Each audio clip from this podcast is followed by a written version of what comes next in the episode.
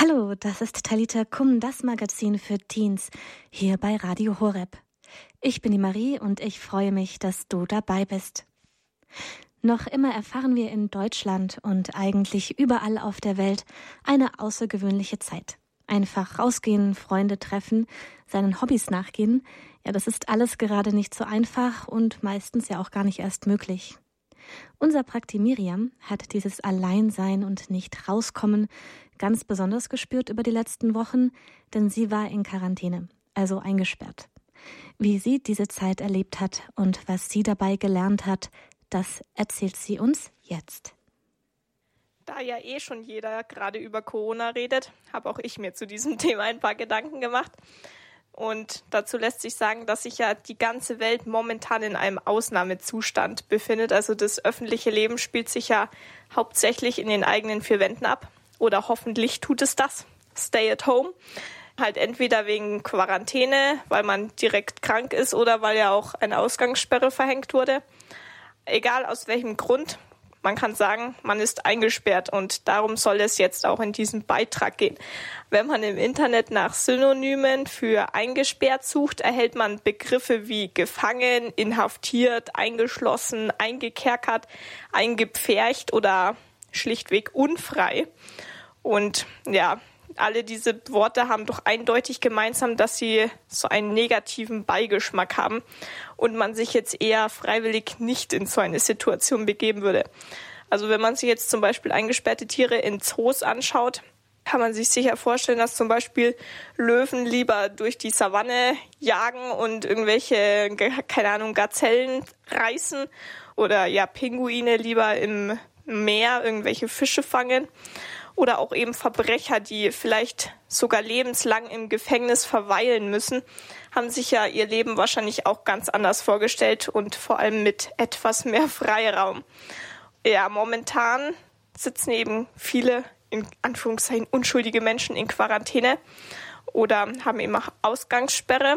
Und meistens isoliert man eben Menschen von ihrem sozialen Umfeld, wenn sie eben in irgendeiner Weise eine Gefahr für andere darstellen könnten. Also sei es, weil sie eben extrem gefährlich sind oder ja, gewalttätig, also wenn irgendwelche Verbrecher nur noch in eine Zelle können, weil sie sonst alles niederhäckseln, was ihnen in die Quere kommt.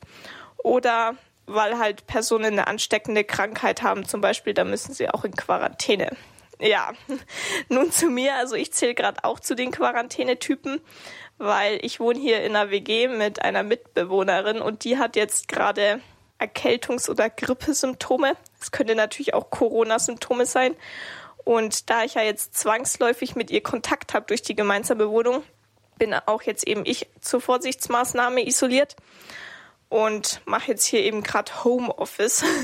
Das heißt, ich darf meine Arbeit von daheim erledigen. Auch dieser Beitrag wird gerade von daheim aufgenommen, was an sich eigentlich schon mal ganz chillig ist, weil ihr seht's mich zum Glück nicht, aber ich hocke hier in meiner Assi-Jogginghose, weil wen juckt's? Es sieht mich ja wie gesagt keiner. Direkt neben meinem Kühlschrank, wo mein gutes Essen drinnen ist. Also eigentlich schon eine nice Situation. Aber trotzdem kann ich sagen, dass es schon etwas einsam ist und ja klar, die sozialen Medien, Skype und Co lassen einen schon noch in Kontakt treten mit seinen Arbeitskollegen oder mit den Freunden daheim. Aber trotzdem ist es halt nochmal was ganz anderes, als wenn du so ein menschliches Gegenüber dir gegenüber hast. Und das sag jetzt ich, wo ich immer von mir behauptet habe, dass ich eigentlich überhaupt nicht der soziale Typ bin und eigentlich besser ohne Menschen um mich herum auskomme. Aber ich durfte jetzt schon in dieser Zeit merken, also ich bin jetzt schon seit einer Woche in Isolation dass ich das falsch gedacht habe auf jeden Fall. Und gerade dieser zwischenmenschliche Aspekt, der fehlt mir mittlerweile ganz schön. Und man hat einfach so das Gefühl, ja, dass um einen herum so das Leben in der Arbeit weitergeht, nur dass ich halt irgendwie rauskatapultiert wurde. Also die Folge, gut, das ist jetzt bei mir zum Glück noch nicht eingetroffen, aber wenn man dann echt sehr lange in Einsamkeit lebt und sozial isoliert ist, können eben Depressionen oder Mutlosigkeit auftreten, weil man halt dann einfach überhaupt keinen Sinn mehr im Leben sieht und das Leben einfach zu aussichtslos aussieht. Und zusätzlich isoliert man sich vielleicht noch von seinem Umfeld, sei es, dass man sich für seine Situation schämt, also zum Beispiel Leute eben im Knast, die sich schämen für ihr Verhalten und sich deswegen nicht mehr in die Öffentlichkeit trauen oder eben weil man schlichtweg den Anschluss verpasst hat und nun keine gemeinsamen Anknüpfpunkte mehr zum Beispiel mit den Freunden oder mit der Familie hat, weil man sich halt lange nicht direkt gesehen hat, lange nicht miteinander geredet hat und sich dann schlichtweg auseinandergelebt hat. Ja, aber trotz allem kann man gerade aus solchen Situationen sehr viel mitnehmen, weil ich will jetzt hier nicht irgendwie so einen Depri-Beitrag machen, so, oh, wie schlecht es gerade ist, sondern ich möchte euch Mut machen, etwas aus dieser Situation mitzunehmen, weil vielleicht ist das jetzt endlich der Moment, sein Leben und seine Einstellung zu bestimmten Dingen zu überdenken. Ja, was Miriam aus dieser Zeit mitnehmen konnte, das hören wir gleich. Jetzt gibt es erstmal Musik hier bei Talita Kum bei Radio Horeb und zwar das Lied You're Not Alone, Du bist nicht alleine von Marie Miller.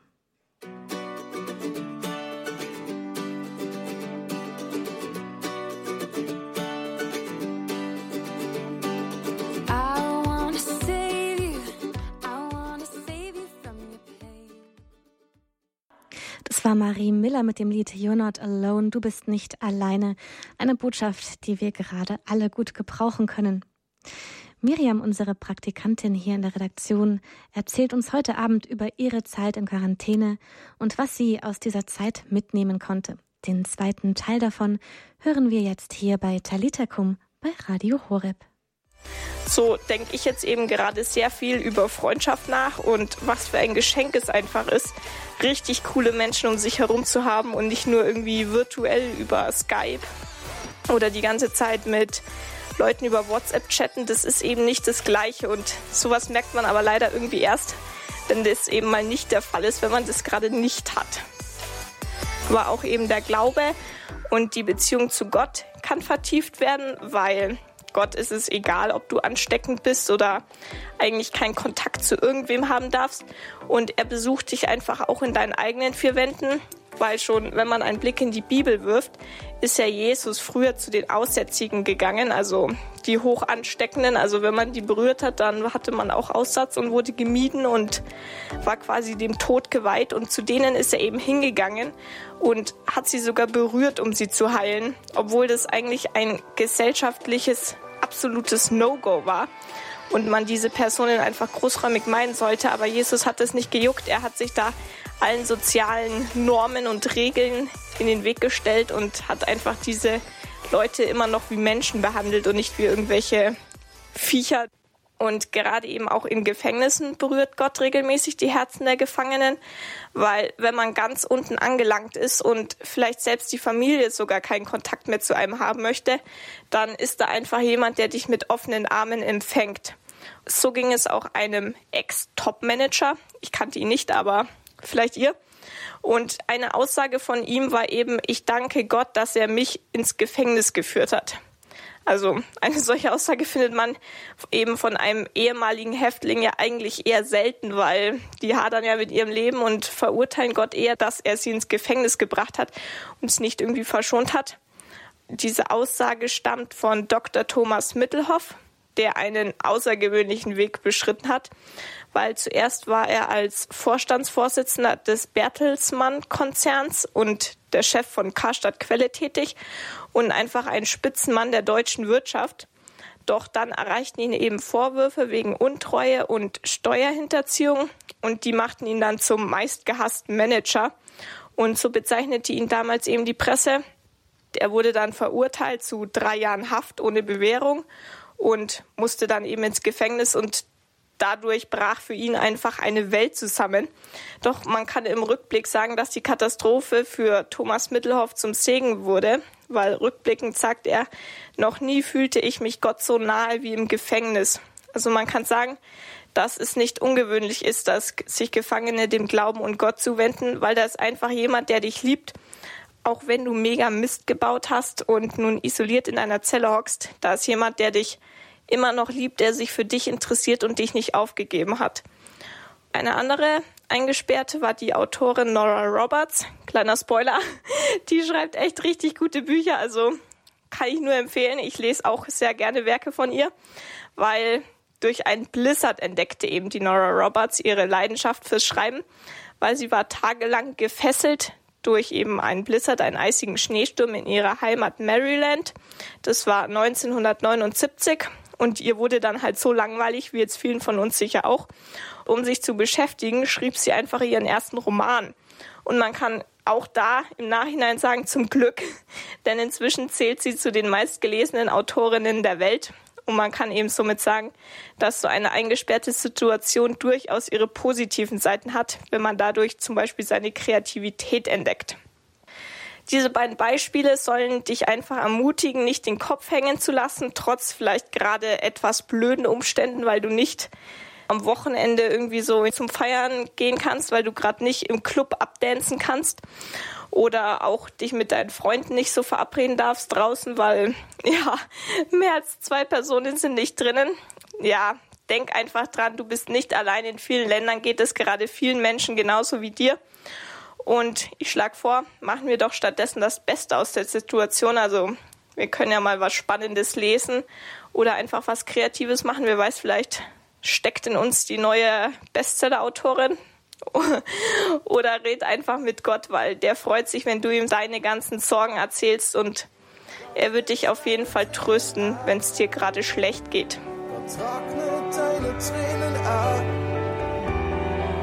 Deinen Schmerz und deinem Leid nimmt er sich. Ja, danke Miriam für deinen Beitrag, für deinen mutmachenden Beitrag zum Thema Quarantäne und Eingesperrtsein hier bei Talita Kum bei Radio Horeb. Ja, auch wenn es gerade schwierig ist oder man nicht genau weiß, wie es weitergeht, darf man eines nicht verlieren, die Hoffnung. Und auch eine Sache, unsere wahre Freiheit finden wir in Jesus und in unserem Glauben. Wie auch Miriam eben schon gesagt hat, er lässt uns nicht allein und damit machen wir jetzt hier auch weiter mit dem Lied Freedom von Joe Melendres.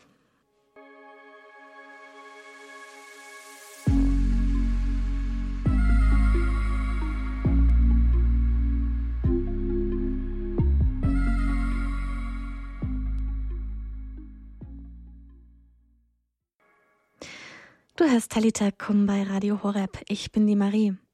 Was wir heute Abend gelernt haben, Egal was du getan hast, es gibt jemanden, der dich liebt.